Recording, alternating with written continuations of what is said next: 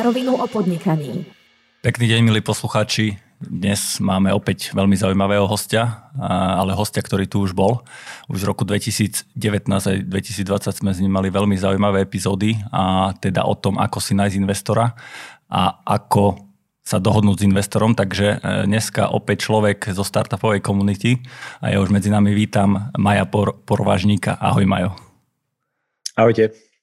Ja len spomeniem, že e, kvôli aktuálnej situácii aj tento podcast nahrávame e, takto na diálku a Majo sa momentálne nachádza v Košiciach. My sme v Bratislave. Čo nové v Košiciach, Majo?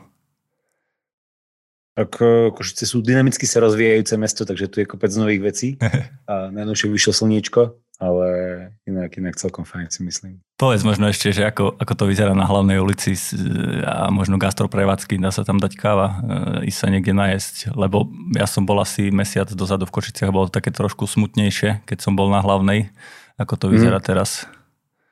Je to podobne smutné, ako niektoré prevádzky sa prispôsobili, takže robia osobné odbery, takže dá sa niečo objednať. Niektoré sú hyper rýchle, že za 5 minút proste máš Áziu hotovú alebo nejaké cestoviny za 10 minút, takže to je super. Ale, ale väčšinou to je, je to také smutnejšie, takže všetci už čakajú, keď sa trošku oteplí, zlepšie sa situácia pandemická a budeme môcť sa trošku uvoľniť aj pri nejakom pívku a tak. Ja verím tomu, že, že tie terasy nám nezakážu a budeme vedieť, keď trošku ide slnko, aj vonku sa stretnúť, lebo myslím, že to je asi lepšie ako niekde na bytoch sa stretávať. Takže dúfajme. Presne tak, presne tak. Akože ten outdoor by mal byť v pohode, takže dúfam, že uh, dať si pivo vonku pri prechádzke alebo tak, to môže byť úplne v pohode a zároveň bezpečné. Dobre, tak vieme, čo je nové v Košiciach. Povedz nám možno ešte, ty si zo spoločnosti Sparring, ktorá sa uh, zaoberá pomocou a legal alebo teda právnou pomocou pre, pre startupy. Tak povedz možno, aký bol ten rok 2020 v startupovej komunite. My sme sa naposledy videli v januári, alebo teda počuli v januári minulého mm-hmm. roku. Za ten čas, alebo v tom čase sme netušili, že niečo ako pandémia môže vzniknúť. A je to tu, je rok za nami, ako to celé prebehlo. Um, bol to zaujímavý rok.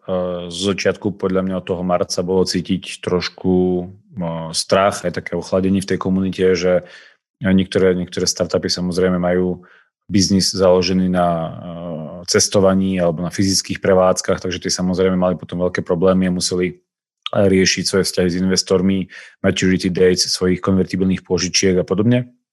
Um, na druhej strane ale od leta sa situácia začala trošku upokojovať a zároveň aj Európska únia začala alokovať oveľa viacej prostriedkov do inovačného sektora. To znamená, že viaceré slovenské fondy alebo iné VC fondy pôsobiace na území Slovenskej republiky dostali viacej finančných prostriedkov, rádov desiatky miliónov eur od Európskej únie na to, aby podporili tento ekosystém. Už prvé transakcie aj vidíme, takže máme pocit, že tým odhodlaním štátu, ale hlavne Európskej únie na podporu inovačného ekosystému celkovo to startupové odvetvie veľmi neutrpelo s výnimku niekoľkých startupov, ktoré naozaj sa museli, uh, museli veľmi obracať kvôli tomu, že boli uh, pomerne ťažko zasiahnuté. Uh-huh. Ty si možno spomínal ten gastro segment alebo aj cestovateľský segment. Viem, že tam veľ, viacej aj slovenských možno startupov pôsobí v tejto oblasti.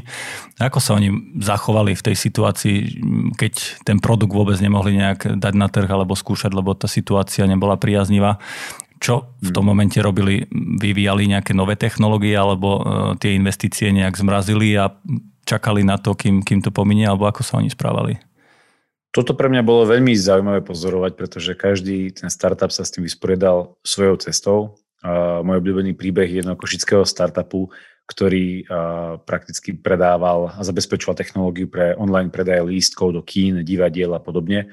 Uh, prakticky tento biznis úplne padol a oni za posledných 12 mesiacov úplne shiftli ten svoj model do troch rôznych vertikál. Teraz ich veľkým klientom je napríklad Ministerstvo kultúry, cez mm. ktoré vlastne organizujú online predstavenie a podobne, zároveň majú niekoľko ďalších vertikál v Čechách na Slovensku, takže oni naozaj išli do vývoja nových technológií, samozrejme na báze tej pôvodnej, ale boli schopní ju nejakým spôsobom tweakovať tak, aby našli si nové vertikály. Niektoré startupy naopak, ako si aj sám povedal, sa dohodli so svojimi investormi, zamrazili teda ten svoj stav, čakajú tých 12 mesiacov, 15 mesiacov na to, aby sa mohli znova rozbehnúť. To znamená, že tam došlo k nejakej dohode. Ale videli sme aj také tie horšie prípady, kedy tie týmy sa rozpadli, niektorí kľúčoví ľudia odišli, prichádzali nové týmy, takže buď si tými, tie startupy prechádzali personálnymi obmenami, ale tiež mnohé z nich, alebo niektoré z nich riešili aj konflikty so svojimi investormi, ktorí sa rozhodli nepredlžovať napríklad konvertibilné pôžičky, žiadali ich návratnosť a tam dochádzalo potom k veľkým sporom a, a povedzme, že stresujúcim situáciám. Takže nebolo to vždy prechádzka ružovou záhradou, ale každý startup to mal trošku inak.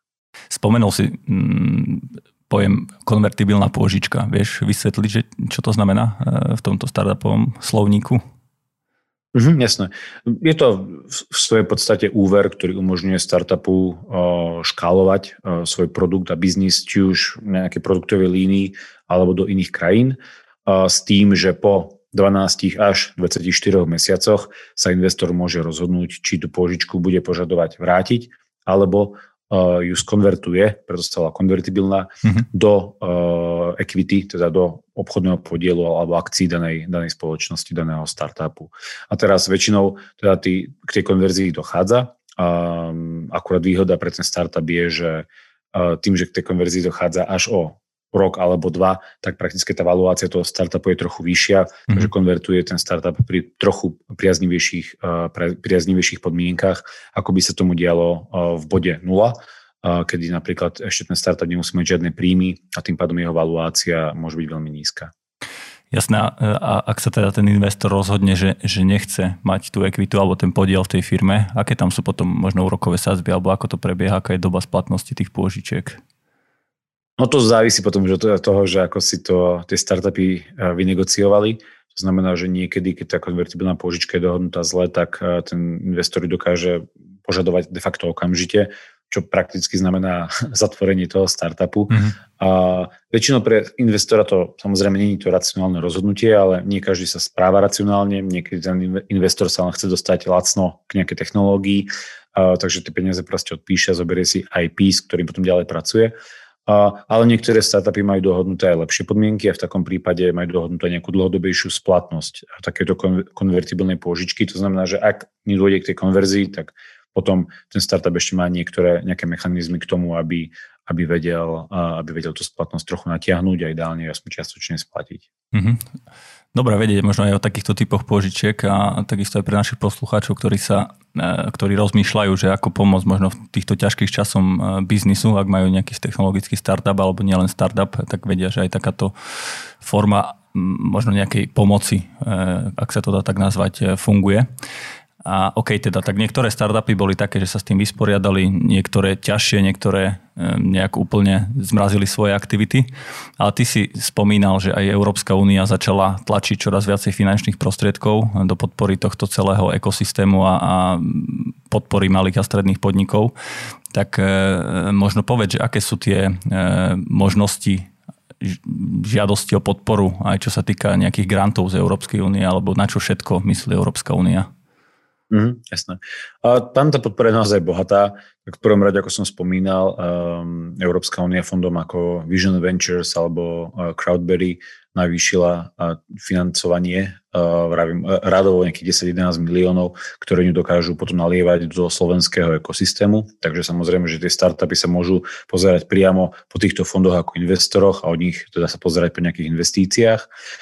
Ale samozrejme sú to aj iné spôsoby. V prvom rade sú to nejaké grantové schémy na inovačné biznisy, ktoré majú niekoľko, niekoľko stupňov a, a ten prvý stupeň prakticky umožňuje startupu hlásiť sa alebo žiadať o grant vo výške 50 tisíc eur, čo je relatívne fajn angel suma na to, aby ten startup bol schopný vyvinúť nejaký základný produkt, ten minimum viable product, je MVP, s ktorým potom dokáže realizovať ďalší kapitál. Takže to je ďalšia možnosť. A potom samozrejme v rámci jednotlivých e, oblastí tá Európska únia potom zabezpečuje ďalšie granty. Je niekoľko väčších grantov na, pre oblasť e, vývoja e, umelej inteligencie a niekoľko slovenských startupov je, v týchto grantoch relatívne úspešných. Zároveň aj na, v oblasti ochrany osobných údajov sú nejaké granty a zároveň, keď príde na trademarky, čo je možno aj téma, o ktorej sa dneska trošku budeme rozprávať, tak prakticky aj startupy, ktoré si chcú ochrániť svoj brand, či už na Slovensku alebo aj na nejakej globálnej úrovni, tak aj v tomto e, im Európska únia poskytuje granty do výšky 1500 eur, ktoré im trošku dokážu uh, uľahčiť to rozhodovanie, či áno alebo nie. Presne ako si spomínal, dnešná téma dnešný podcast by sa mal venovať hlavne praktickej rade, alebo teda rady z oblasti ochranných známok. A teda vedel by si možno povedať, že čo je ochranná známka a ako ten trademark funguje a že prečo to je dobré mať a prečo nad ním rozmýšľať? Mhm, jasné. Um, trademark, alebo teda uh, ochranná známka je taký právny inštitút, uh, právny mechanizmus, ktorý uh, poskytuje ochranu brandom.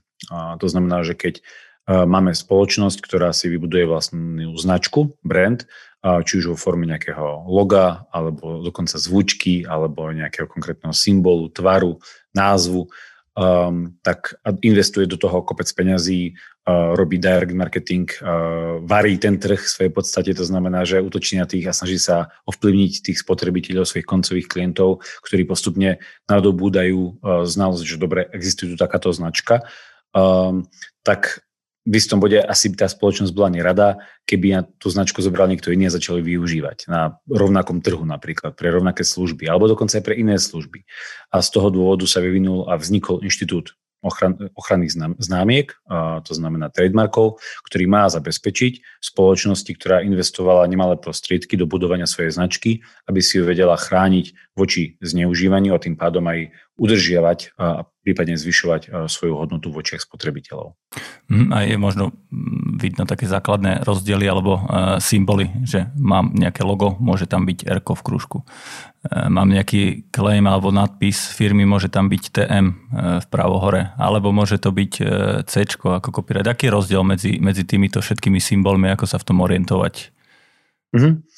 Myslím, že si pomenoval také tri základné symboly, ktoré, ktoré môžeme pri značkách vidieť. A to C v kružku sa úplne netýka trademarkov ochrany známiek, týka sa to registrovaného autorského práva, teda copyrightu ktoré sa používa primárne v Amerike, aspoň štátoch amerických, takže toto úplne nie je relevantné, ale teoreticky nejakú formu autorského práva tam tiež dokáže ten autor ochrániť týmto C a zaregistrovať. Na Slovensku sa to veľmi nedá, ale pokiaľ prídeme k tým samotným značkám, tak tam sú dve možnosti. A to znamená, že v prvom rade ten registračný proces trademarku nejaký čas trvá, o tom sa ešte porozprávame, ale počas tej registrácie, už pokiaľ bola podaná, tak e, ten startup alebo akýkoľvek podnikateľ si dokáže k svojmu brandu zapísať také TM ako trademark, čo v praxi znamená, že už teda má záujem si to registrovať, registrácia je podaná, to znamená, že táto známka bude nejakým spôsobom chránená, pretože keď už síce tá, ten proces registrácie obchodnej známky, e, ochrannej známky trvá nejaký čas,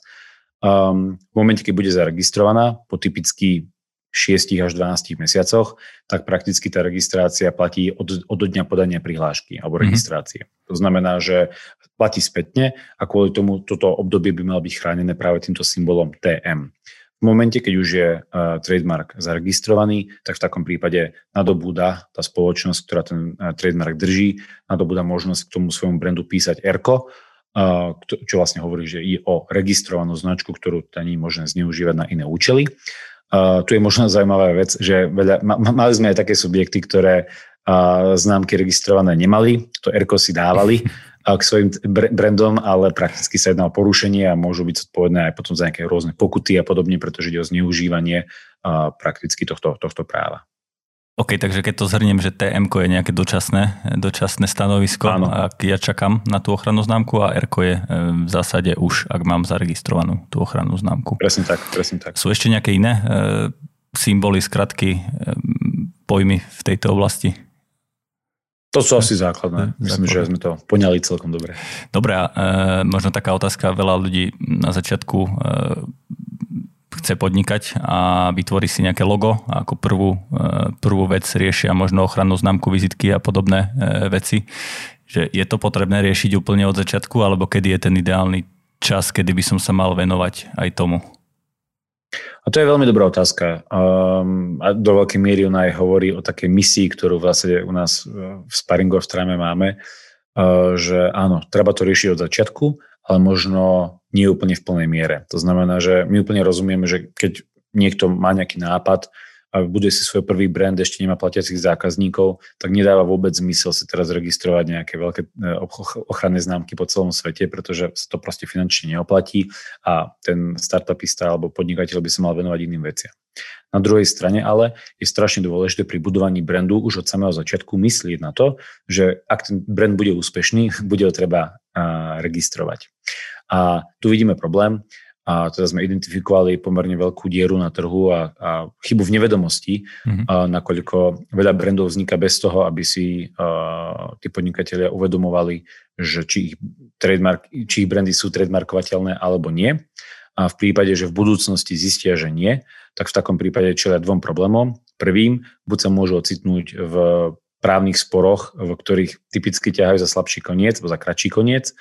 A druhý je, že pokiaľ tomu sporu sa chcú vyhnúť, tak sa tohto brandu budú musieť vzdať a v takom prípade budú mu musieť prejsť procesom rebrandingu, to znamená budovanie nového brandu, čo je relatívne náročné, spomaluje to ten biznis a je to úplne zbytočná vec, ktorú vidíme pomerne často v našom prostredí aj s našimi klientmi a preto sa snažíme evangelizovať ekosystém, že myslíte na tie trademarky od začiatku. A je tam tam 3-4 jednoduché kroky, ktoré keď si na začiatku ten uh, startupista uvedomí a splní, um, tak prakticky v zásadným spôsobom znižuje šancu na to, že bude musieť v budúcnosti niekedy rebrandovať alebo uh, sa nechať vláčiť po rôznych, rôznych súdoch. Dobre, vraví, že tam sú 4 kroky, alebo vedel by si možno povedať e, nejaké základné veci, pri ktorých by ten človek akoby už e, v začiatku pri rozmýšľaní, ako sa bude volať jeho firma alebo produkt, mal rozmýšľať, aby nepoužil možno nejaké slovičko, ktoré sa v budúcnosti nebude dať obrendovať alebo ochrániť ochrannom znávkou. Čo sú ešte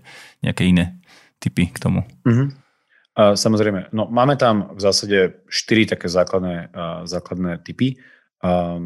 Trademarkovať nie je možné, tak úplne takým outlierom, uh, tako, takým extrémom sú nejaké vulgarizmy alebo slova, ktoré proste ten úrad nezaregistruje, pretože by nejakým spôsobom znižovali tú úroveň obchodných vzťahov. Takže napríklad vulgarizmy úplne, úplne nie, sú, nie sú cool nie sú registrovateľné.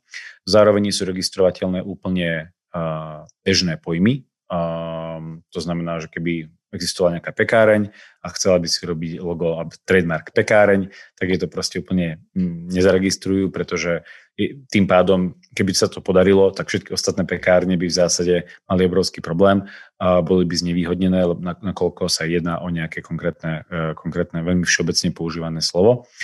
A to znamená, že pri trademarkoch potom platí, že čím uh, šialenejší uh, brand, čím nič nehovoriacejší, tak tým lepšie, pretože je oveľa väčšia, väčšia šanca, že bude regi- registrovateľný. A tretia vec je, že tie trademarky nemôžu byť deskriptívne, to znamená, že ja neviem, najlepšia pekáreň. Už tiež mm-hmm. tie, nie, nie, nie úplne vec, alebo najlepší obchod, to tiež nie sú úplne trademarky, ktoré by boli registrovateľné, pretože do veľkej miery prezumujú, predpokladajú nejakú akosť, nejakú kvalitu a sú veľmi deskriptívne. To znamená, že to sú trademarky, ktoré sú odmietané. A poslednou a veľmi, asi možno aj najväčšou kategóriou trademarkov, ktoré sú odmietané, sú také, ktoré už zaregistrované sú. A čo znamená teraz zaregistrovaný? Trademark totižto nefunguje tak, že teraz ja si zaregistrujem trademark, povedzme, že na rovinu podnikaní a tento trademark už nemôže nikto nikde využiť. Pokiaľ si subjekt chce registrovať trademark, tak tam sú dve veci. V prvom rade sa musí rozhodnúť, v ktorých krajinách si ho bude registrovať, pre ktoré trhy, čiže či pre Slovensko, pre Európsku úniu, pre tri krajiny, pre Ameriku alebo čokoľvek ďalšie. A po druhé, pre aké tovary a služby tento trademark chceme zaregistrovať. Mm-hmm. Tých služieb typicky je, v taký, oni sú tak spárované v takých e, kategóriách, ktorých je 45, ale samozrejme, že aj v rámci jednotlivých kategórií sa to ešte dá trošku rozdeliť na nejaké menšie, menšie subkategórie. To znamená, že v praxi Uh, vieme si, je možné teoreticky, že na Slovensku by existovalo v, v rámci tých 45 kategórií 45 trademarkov na rovinu o podnikaní, akorát, že raz by sa riešil, ja neviem, drvospracujúca firma raz by to riešila proste nejaká vzdelávacia inštitúcia a raz by to proste mal nejaký startup s digitálnym produktom. Mm-hmm. To znamená, že veľmi, veľmi odlišné, odlišné aspekty by, by dokázal tento trademark chrániť. Typicky to ale vyzerá tak, že bežný podnikateľ začína v jednej krajine, v ktorej má korový biznis a potom, keď sa mu darí, tak škáluje do zahraničia a zároveň uh, si registruje ten svoj trademark pre nejaké príbuzné uh, tie triedy a väčšinou pojme jednu až tri. A to znamená, mm-hmm. že mhm. väčšina trademarkov je, pôsobí v rámci jednej až troch tried. Je tam nejaké maximum? Tam... Koľko si viem zaregistrovať tých tried? Maximum je tých 45, ale oni sú tak naozaj, že odlišné. Oni tých 45 tried pokrýva naozaj vš- Že ja musím plnú... nejak, nejak dokázať, hej, že v každej jedno, jednom segmente pôsobím alebo v tej triede. Že... To nie. To je, to je tá zaujímavá vec, že nie, nemusí tam ne, ne, neprebieha žiadne dokazovacie konanie zo začiatku. To znamená, že napríklad ty si vieš zaregistrovať trademark produktu, ktorý ešte neexistuje, ale už o ňom uvažuješ a o dva roky ho chceš spustiť. To znamená, že si ho zaregistruješ vopred. Toto je mm-hmm. možné. A problém by bol, problém by bol, ak by si náhodou si zaregistroval nejaký trademark a tento trademark, alebo tá, tento brand by už používal nejaký hráč na, na, na danom trhu a ten by teoreticky mohol namietať, že tak akože síce trademark nemám zaregistrovaný, ale už preukázateľne 10 rokov pôsobím na tom trhu, používam tento brand, síce som hlúpy a tento uh, trademark som si nezaregistroval, ale tak uh, chcem si to klejmovať a nejakým spôsobom sa s pustiť do súdneho sporu. To znamená, že uh, tam už sa dostávaš na trochu vratku pozíciu, ale v každom prípade pri registrácii trademarku nemusíš dokazovať na začiatku vôbec nič, pokiaľ sa nedostaneš do súdneho sporu. A, takže možno by som sa vrátil, to sú také tie štyri základné chyby, ktoré sa pri trademarko, trademarkoch robia. Mm-hmm. A úplne na začiatok, keď, keď subjekt alebo podnikateľ buduje svoj brand, je strašne dôležité, aby si pozeral tie právne uh, limitácie toho, toho trademarku, um, aby, aby sa vybral brand, ktorý je trademarkovateľný z toho právneho pohľadu. Zároveň je dôležité, aby sa pozrel do tých databáz trademarkov, či už na, na tých daných trhoch, na ktorých pôsobí, aby zistil, či ten trademark je voľný.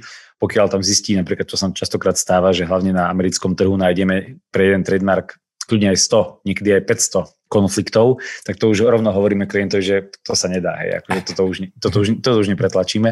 A pokiaľ tých konfliktov je málo, že 4-5, tak samozrejme tam sa dá aj s tými uh, konkrétnymi brandami dohodnúť uh, o, o koexistencii, trošku sa urobia nejaké rozdiely, povedia, dobre, tak vy sa sústredujete, sústredujete na tieto produkty, my sa sústredujeme na produkty trošku iné alebo nejaké služby a v takom prípade tie dva brandy doká, dokonca aj v rámci nejakej jednej kategórie dokážu koexistovať. Hej. Takže mm-hmm. tie možnosti tam sú, ale je dôležité si ten research urobiť na začiatku.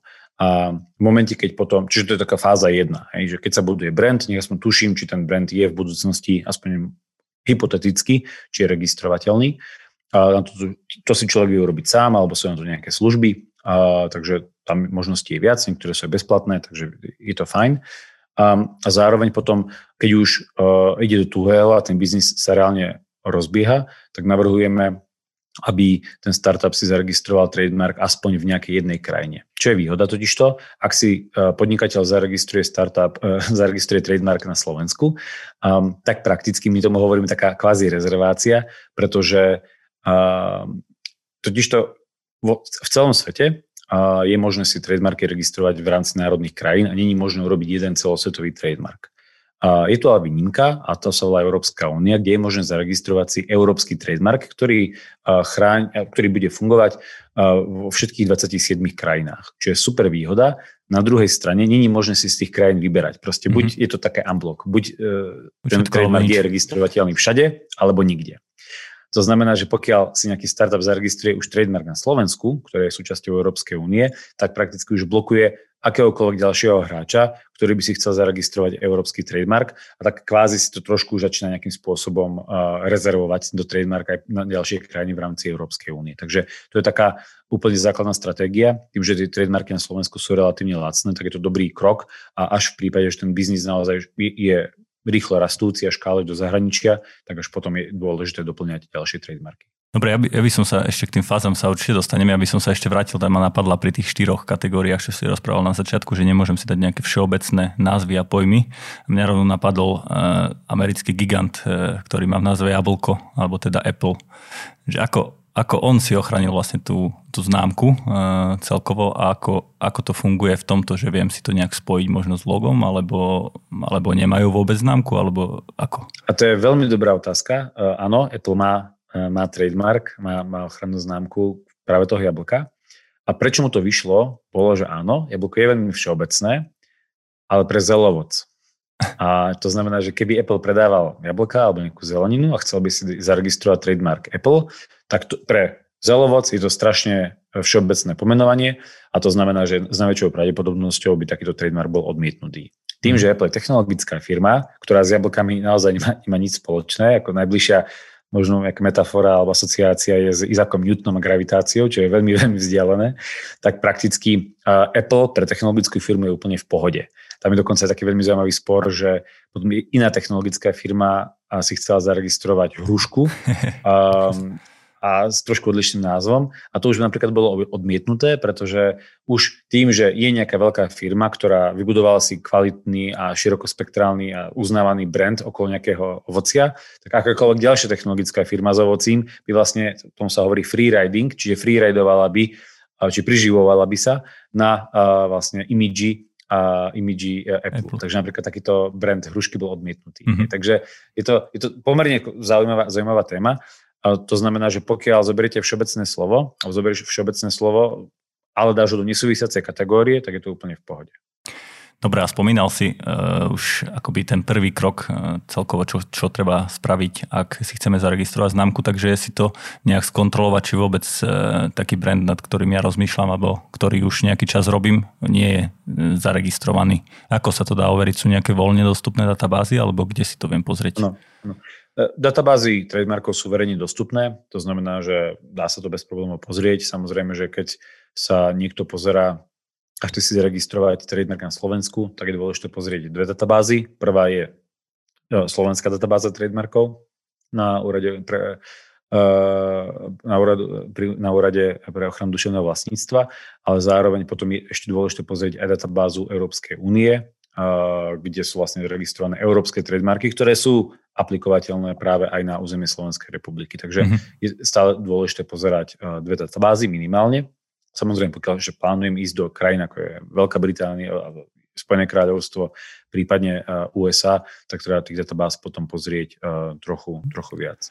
Dobre, ja len doplním, že pre posluchačov, že tie databázy doplníme ako linky do poznámok pod tento podcast, takže si rozkliknite a kľudne si, kľudne si pozrite. OK, a spomínal si teda, že musíme si overiť v prvom rade teda, či tá známka nie je na Slovensku a v Európskej únie, prípadne iné trhy, na ktoré chceme ísť ak chcem teda pôsobiť len na Slovensku, je potrebné vôbec zvažovať e, nejaká plošná registrácia v Európskej únii alebo prípadne v Amerike, alebo čo by som mal potom robiť, ak je teda e, tá moja známka voľná alebo to moje logo, meno voľné a môžem ísť. Ako som hovoril, že v úvode je asi úplne v pohode, keď naozaj len zvažujeme, že začíname nejaký biznis, tak je úplne v pohode sa vám pozrieť, že či niečo registrovateľné je, či to je voľné. Pokiaľ áno, tak uh, asi nejaké ďalšie kroky netreba robiť, uh, treba budovať ten svoj brand.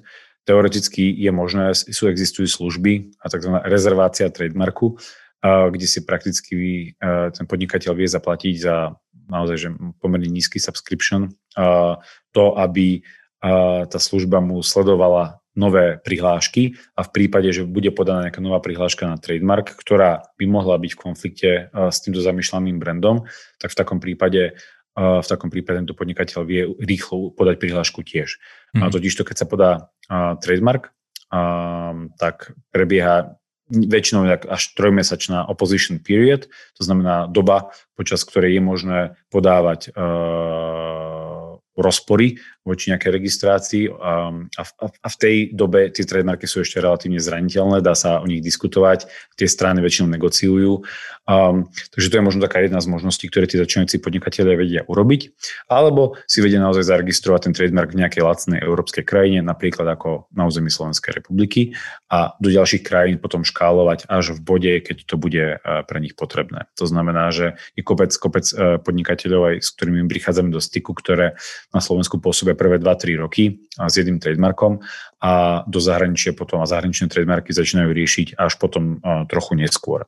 Zároveň máme spoločnosti, typicky sú to nejaké e-shopy, ktoré majú vlastné produkty, ktoré tých trademarkov majú desiatky. To znamená, že nie len trademark samotnej firmy, ale aj trademark každého jedného produktu a brandu, ktorý vlastne budujú v rámci svojho e-shopu, tak ten tiež je pomerne dôležité a tieto produkty sa budujú postupne, takže tieto veci majú, majú trochu majú trochu čas. Dobre, a spomínal si, že e, potrebujem si to overiť na úrade, alebo teda aký je postup, ak e, mám už vybraný brand, budoval som niekoľko rokov, mesiacov nejaký marketing okolo toho a si poviem, že je čas teraz si zaregistrovať ochrannú známku. Aký je ten postup? Ja prídem na úrad pre ochranu duševného vlastníctva, vyplním nejakú žiadosť a oni mi to zaregistrujú alebo potrebujem nejakého právnika na to, ako to funguje? Mm-hmm. To je, to je dobrá otázka. No to záleží, že kde. A typicky na Slovensku aj v Európskej únii ten subjekt si to dokáže zaregistrovať sám. A, a tam to vidíme aj štatisticky, že v rôznych krajinách to funguje inak. V niektorých krajinách si samotní podnikatelia registrujú až okolo 70% trademarkov, to znamená, že veľkú väčšinu. Na Slovensku je to trošku menej, tu je to akože menej ako polovica. Z našich skúseností aj vidíme, že na tramu nám prichádza mnoho requestov na registráciu a tak plus minus polovica je neregistrovateľná alebo má proste nejaké chyby, vady, problémy. Takže je to trošku problém, pretože keď si ten jednotlivec zaregistruje trademark a ten trademark mu bude odmietnutý kvôli nejakým formálnym nedostatkom, tak ten úradný poplatok za registráciu kvázi prepadá. Čiže na jednej strane sa dá ušetriť na začiatku, ale v takom prípade je strašne dôležité, aby, aby ten podnikateľ vedel, čo robí a, a minimálne sa som trošku poradil s niekým, aby, aby zbytočne neprichádzalo svoje peniaze. Druhá možnosť je samozrejme stále zobrať nejakú buď e, právnika, ale na Slovensku celkovo je pomerne málo e, právnikov, ktoré s týmto majú skúsenosti a preto skôr odporúčame nejaké zo špecializovaných služieb, ktoré sa tomuto e, venujú v každej krajine aj na európskej, aj na globálnej úrovni je niekoľko a tieto služby vlastne nerobia nič iné, takže čo sa týka registrácie trademarkov sú naozaj že asi tá špička kvality a väčšinou majú aj celkom dobré ceny v porovnaní s, s bežnými advokátmi. Uh-huh. A spomínal si, že nejaký poplatok registračný tam je. Čo to stojí, e, registrácia takejto ochrannej známky? Uh-huh. Uh, záleží, ako pri tej registrácii trademarku treba vnímať tri také základné poplatky. Prvý je poplatok za samotný trademark. Ten na Slovensku stojí takmer no, plus minus 100 e, eur. Na európskej úrovni to stojí 850 eur, to znamená, že sú to nejaké stovky eur plus minus. Druhá časť poplatku sú tie jednotlivé triedy, to znamená, že väčšinou v tom poplatku máme jednu triedu a pokiaľ chceme pridať z tých 45 ďalšie triedy, tak za každú ďalšiu triedu sa pridáva nejaký poplatok. Typicky to stojí opäť nejaké vyššie desiatky, nízke stovky eur. Takže Niekedy ten poplatok sa vie vyšplhať napríklad pri európskom, pri európskom trademarku nejakých 1000, 1100 eur. Uh-huh. A tretia zložka poplatku je potom, keď sa ten podnikateľ rozhodne to zaregistrovať cez nejakého právnika alebo cez nejakú službu, tak v takom prípade ešte samozrejme tam ide ten servisný poplatok za tú, za tú službu a ten sa tiež zvykne pohybovať v nejakých nízkych stovkách eur, 200, 300. Takže na konci dňa na Slovensku je možno ten trademark získať za 300 eur, na tej európskej úrovni za 1300 až 1400 eur. To sú také bežné, e, bežné sumy. A čo, ako dlho to asi trvá? Vravel si, že pol roka až rok, kým to akoby schvália celkovo, ale možno ten proces samostatný e, prípravy a podania všetkých papierov, koľko to môže trvať? Jasné. No u, nás, u, nás, u nás môžem príklad, povedať príklad z našej trámy, ako to funguje že v zásade tí e, klienti sa v prvom rade podajú dotaz, kde sa spýtajú, že či ich trademark pre danú krajinu a pre dané trhy a služby je registrovateľný. Tu odpoveď získajú do 24 hodín, to znamená jedného dňa. Následne potom sa vytvárajú rôzne dokumentácie, či pripravuje sa prihláška, získavajú sa plné moci a podáva sa samozrejme tá prihláška na registráciu, vyplatí sa samozrejme faktúra tieto veci trvajú 3 až 5 dní, takže dalo by sa povedať, že do jedného pracovného týždňa je možné e, podať e, tento trademark na registráciu a následne potom e, úrady majú nejaké obdobie, kedy tú prihlášku buď môžu rovno odmietnúť, alebo ju príjmu. Typicky v Európe to funguje tak, že tie úrady väčšinu prihlášok príjmajú a rozhodujú o nich až neskôr. Uh, napríklad ale v Spojených štátoch amerických to funguje trošku inak, tam ten úrad je veľmi aktívny a dosť často sa stáva, že tie trademarky proste odmieta ešte skôr, ako sa dostanú na tej mhm. opposition period. A, a pokiaľ tá prihláška je teda zaregistrovaná, je prijatá tým úradom, tak potom začína plynúť rádovo niekoľko mesačná tá opposition period, počas ktorej vlastne celý svet a ktokoľvek môže podávať námietky voči tomu, aby, aby daný trademark bol zaregistrovaný. A pokiaľ táto opposition period zbehne bez námietok, tak v tom momente je trademark registrovaný a podnikateľovi príde certifikát. Pokiaľ ale námietky sú, tak v takom prípade sa začína negociovať s tými namietajúcimi a diskutovať o tom, že ako to dokážeme vyriešiť a tak ďalej. Z našej skúsenosti tie námietky nemajú väčšinou hostilný charakter, nejaký nepriateľský, že biznisy sa nesnažia si navzájom škodiť a teda je tam veľký priestor na dohodu a, a na nejaké, nejaké urovnania. Trošku väčšie problémy máme s takými väčšími korporátmi, a ktoré proste majú stovky alebo celé flotily trademarkov, majú kopec správnikov a tie už majú také automatizované procesy, takže oni už potom tú vôľu na, na diskusiu a negociáciu majú trochu nižšiu a s nimi to je trochu ťažšie. Takže tým korporátom sa treba vyhýbať, ale s bežnými podnikateľmi nie je problém sa dohodnúť naprieč skoro z každej krajiny. Už sme asi mali nejaké takéto konanie a funguje to v pohode. Ako funguje taký, taký proces vyjednávania, že nastúpi armáda vašich právnikov, nastúpi armáda ich právnikov a teraz e, sa medzi sebou boxujete a, a vyjednávate čo najlepšie, neviem, platí sa aj medzi, medzi tými firmami, alebo si povedia, že OK, tak e, nejaké bartre, alebo, alebo ako to funguje?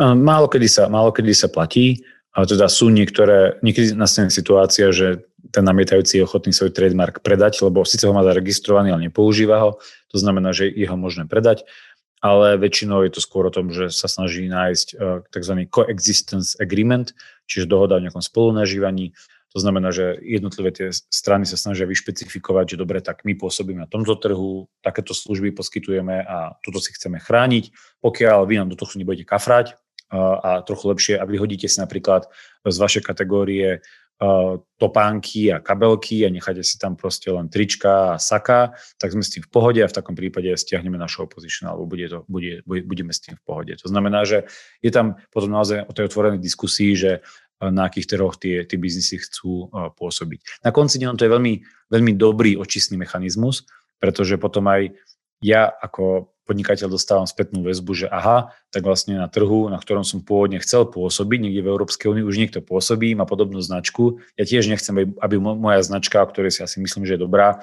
bola zameniteľná s niekým iným, takže je dobré si toto vyšpecifikovať na začiatku a potom sa už na ten trh vrhnúť s tým trademarkom, ktorý nie je tak ľahko zameniteľný s niečím iným. Lebo na konci dňa úlohou celých tých trademarkov je chrániť spotrebiteľa, aby nedochádzalo k jeho zneisteniu, confusion a aby, aby ten spotrebiteľ bol schopný urobiť informované rozhodnutie a mohol si vybudovať autentický vzťah k nejakej značke. Dobre, keď sa bavíme, e, spomenul si, že je tam nejaká e, určitý čas na to, aby mohli ľudia podávať námietky voči tomu brandu, tak e, ako sa vyhnúť nejakým námietkam a aké sú možno najčastejšie chyby pri podávaní týchto trademarkov? Áno, tak pri tých námietkach je to naozaj o tom, že je dôležité sa pozrieť na prelúskať tie databázy a zistiť, že či sú tam nejaké potenciálne konflikty. Ako som hovoril, mali sme situácie, kde tých konfliktov bol, boli stovky a v takom prípade, keď ten subjekt alebo podnikateľ podá prihlášku a ten trademark, tak je zrejme, že, že, že ten opposition bude náročný a že pravdepodobne ne, ne, neprejde.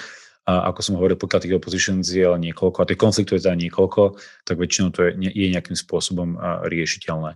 Čiže veľmi, veľmi záleží. Niekedy aj jeden, jeden konflikt, ktorý je ale dôležitý a naozaj, že ide po podstate veci, tak dokáže e, zabrániť tomu, aby ten trademark bol prijatý a naopak niekedy aj 5 takých okrajových konfliktov môže v pohode prejsť. Takže je to trošku tej predchádzajúcej analýze toho, toho trhu mm-hmm. a databáz, aby, aby sme vedeli, do čoho ideme na začiatku, skôr ako ten trademark podáme. Dobre, a teda už máme podanú tú žiadosť, čakáme teraz, e, pokiaľ nám priradia to r k nášmu logu, alebo, alebo teda k nejakej zvučke, alebo to je jedno k čomu. A teda nám to aj schvália. Ako dlho potom platí takýto trademark? Treba si ho nejako obnovovať? Raz za rok, raz za 10, alebo je to do konca života? Hm. Trafil si to veľmi dobre. A je to, je to, trademark platí na dobu 10 rokov. A tým, že tie spoločnosti sú zakladané na dobu neurčitú, tak e, tam by to bolo do, do nekonečná, ale častokrát sa stáva, že mnohé spoločnosti sa stanú spiacimi alebo mnohé trademarky si registrujú preventívne a potom nikdy reálne s nimi nezačnú pracovať. Takže aby tam bol ten taký samoočistný mechanizmus, tak po 10 rokoch je potrebné ten trademark uh, obnoviť v prípade záujmu niekoľko mesiacov pred jeho expiráciou, čo je bežná, bežná vec a to sa robí pomerne často a z našej skúsenosti sa naozaj, že obnovuje len nejaká časť toho trhu a veľa trademarkov reálne vyexpiruje a stane sa voľnými a v takom prípade je možné ich opäť uh, registrovať bez toho, aby niekto mal klásť nejakú uh, rozumnú opposition. A tam no možno príde, lebo 10 rokov je taká dlhá doba, že možno to aj vyfučí z hlavy uh, ľuďom, že je tam nejaké upozornenie, alebo príde nám nejaký list domov, že o pol roka vám končí ochranná známka, chcete si ju predlžiť? Alebo je to čisto na tých podnikateľoch, že by si to museli sledovať? Je to na tých podnikateľoch, opäť existujú služby, ktoré napríklad keď registrujú trademarky, tak potom zabezpečuje takýto trademark watch. To znamená, že jednak sa pozerajú po prípadných uh, nových registráciách, ktoré by mohli ohrozovať uh, tvoj trademark a v takom prípade ty máš už ako držiteľ trademarku možnosť sa brániť a zároveň potom ťa upozornia, že áno, tu už o 12 mesiacov nám bude končiť uh, trademark, takže postupne sa mm-hmm. začneme zamýšľať, že či ho chcem obnoviť, alebo nie, aké, tak v akej, v akej fázone. Takže uh, úrady to sa mi nerobia, treba si to buď zabezpečiť sám, alebo potom prostredníctvom nejakej tretej, tretej strany. Dobre, a uh, bavili sme sa o tej cene, že nejakých 300 eur na územie Slovenska, 1500 plus minus uh, na Európsku úniu a tak ďalej to pokračuje. Koľko teda dá Európska únia, keď sme sa bavili o tých grantoch? Áno, e, Európska únia poskytuje granty, ako som hovoril, do výšky 1500 eur Avšak je tam pár podmienok. V prvom rade tento grant e, hodno, je možné použiť e, len na tie úradné poplatky. To znamená, že pri e, európskej ochrannej známke to je typicky nejaký 900 eur a pri týchto úradných poplatkoch Európska únia hradí 50% To znamená, že na takej európskej ochrannej známke dokáže podnikateľ ušetriť nejakých 450 eur, čiže z celkovej sumy by som povedal, že takú tretinu čo sa tým pádom typicky robí je, že tieto európske granty sú veľmi dobré pre registráciu viacerých trademarkov naraz. Mm-hmm. Uh, to znamená, že keď je veľa práve takýchto digitálnych produktov a startupov uh, tým, že oni veľmi rýchlo škálujú do zahraničia, tak pre nich je naozaj výhodné sa registrovať rovno celú Európsku úniu, možno Spojené kráľovstvo a potom Ameriku. Uh, čiže urobiť aspoň takéto 3-4 trademarky naraz a v takom prípade vlastne vyminúť celý ten grant čo najefektívnejšie. Takže to je, to je celkom fajn vec. Tam je ale dôležité niekoľko vecí, že v prvom rade takýto žiadateľ potrebuje mať uh, IČ uh, za DPH, uh, či musí byť či už povinným alebo dobrovoľným uh, platcom DPH, to je možno dôležitá vec, to je jedna uh, informácia. Druhá je tá, že není možné požiadať o jeden trademark a dotovanie jedného trademarku, potom už keď ten grant je schválený, podávať viacero ďalších, takže rovno v tej prihláške treba uviesť všetky trademarky, na ktoré sa ten mhm. žiadateľ snaží hlásiť. A tretia informácia je možno taká, že momentálne prebieha druhé z piatich kôl, počas ktorých Európska únia tieto granty e, udeluje. To znamená, prvé kolo bolo v januári, teraz prebieha marcové a prakticky ešte budú ďalšie tri kola až do konca, myslím, že septembra s tým, že potom do mesiaca ten subjekt vie, že či ten grant dostal alebo nie. Z našej doterajšej skúsenosti tam není žiaden problém, to znamená, že tie granty sú udeľované ako na bežecom páse a to znamená, že tí marcoví žiadatelia už vo februári vedeli, že tie granty boli schválené a už vo februári si tie známky dokázali podávať. Mm-hmm. Mm, ako znie to celkom náročne a celkom zložito, keď si to teraz takto zosumarizujeme, že v podstate na začiatku si musím pozrieť, e, aké, aké nejaké databázy, že aké vlastne firmy a podniky sú. Potom celkovo ten proces podávania na úrady, e, prípadne ešte nejaký, nejaké riešenie grantu z Európskej únie. A ty si spomínal, že ste na to vytvorili takú platformu, volá sa Trama TM, že ako, ako to funguje a prečo by som možno ja mal rozmýšľať o tom, že OK, budem sa venovať primárne biznisu a tomu, čo mi zarába peniaze a tú celú túto exekutívu ohľadom ochranných známok by som dal niekomu inému. Predpokladám, že sú aj nejaké iné firmy, spomínal si nejaké špecializované právnické kancelárie čisto na to. Aká je možno mm, výhoda možno tej tramy, ktorú ste vytvorili vy, aká je výhoda tých špecializovaných firiem a ako to celé funguje, ak si to chcem spraviť cez nejakú tretiu stranu? Mm-hmm. Jasné. Um, za mňa ako je veľmi dobré, dobre si to aj pomenoval, že táto agenda nie je úplne jednoduchá a nie je úplne intuitívna. To znamená, že my sme si uvedomili, že možno toto je práve príčina, pre ktorú množstvo podnikateľov potom zbytočne musí investovať kopec zdrojov do riešenia tých IP sporov a bojovať o svoje trademarky a svoje značky alebo ich rebrandovať. Tak sme si povedali, že trošku uh, zmeníme to uvažovanie o budovaní brandov práve takým spôsobom, že tie brandy by mali byť aj legálne chrániteľné a že tak ako na, na začiatku si typický podnikateľ pozrie, či má voľnú doménu, či má uh, možnosť si otvoriť konto na sociálnej sieti, tak tou treťou vecou by malo byť, že OK, mám voľný trademark, uh, aby, lebo práve touto, touto technikou uh, si dokáže ušetriť množstvo energie do budúcna. Teraz uh, ako to uvažujeme v trame je, že našim cieľom je vybudovať jednotné kontaktné miesto, kedy ten klient naozaj dá desiatky minút do tej registrácie svojho trademarku alebo do ochrany svojej značky v, tej, v tom prvom kroku dokonca zadarmo získa spätnú väzbu, že či tá, ten trademark je registrovateľný alebo nie.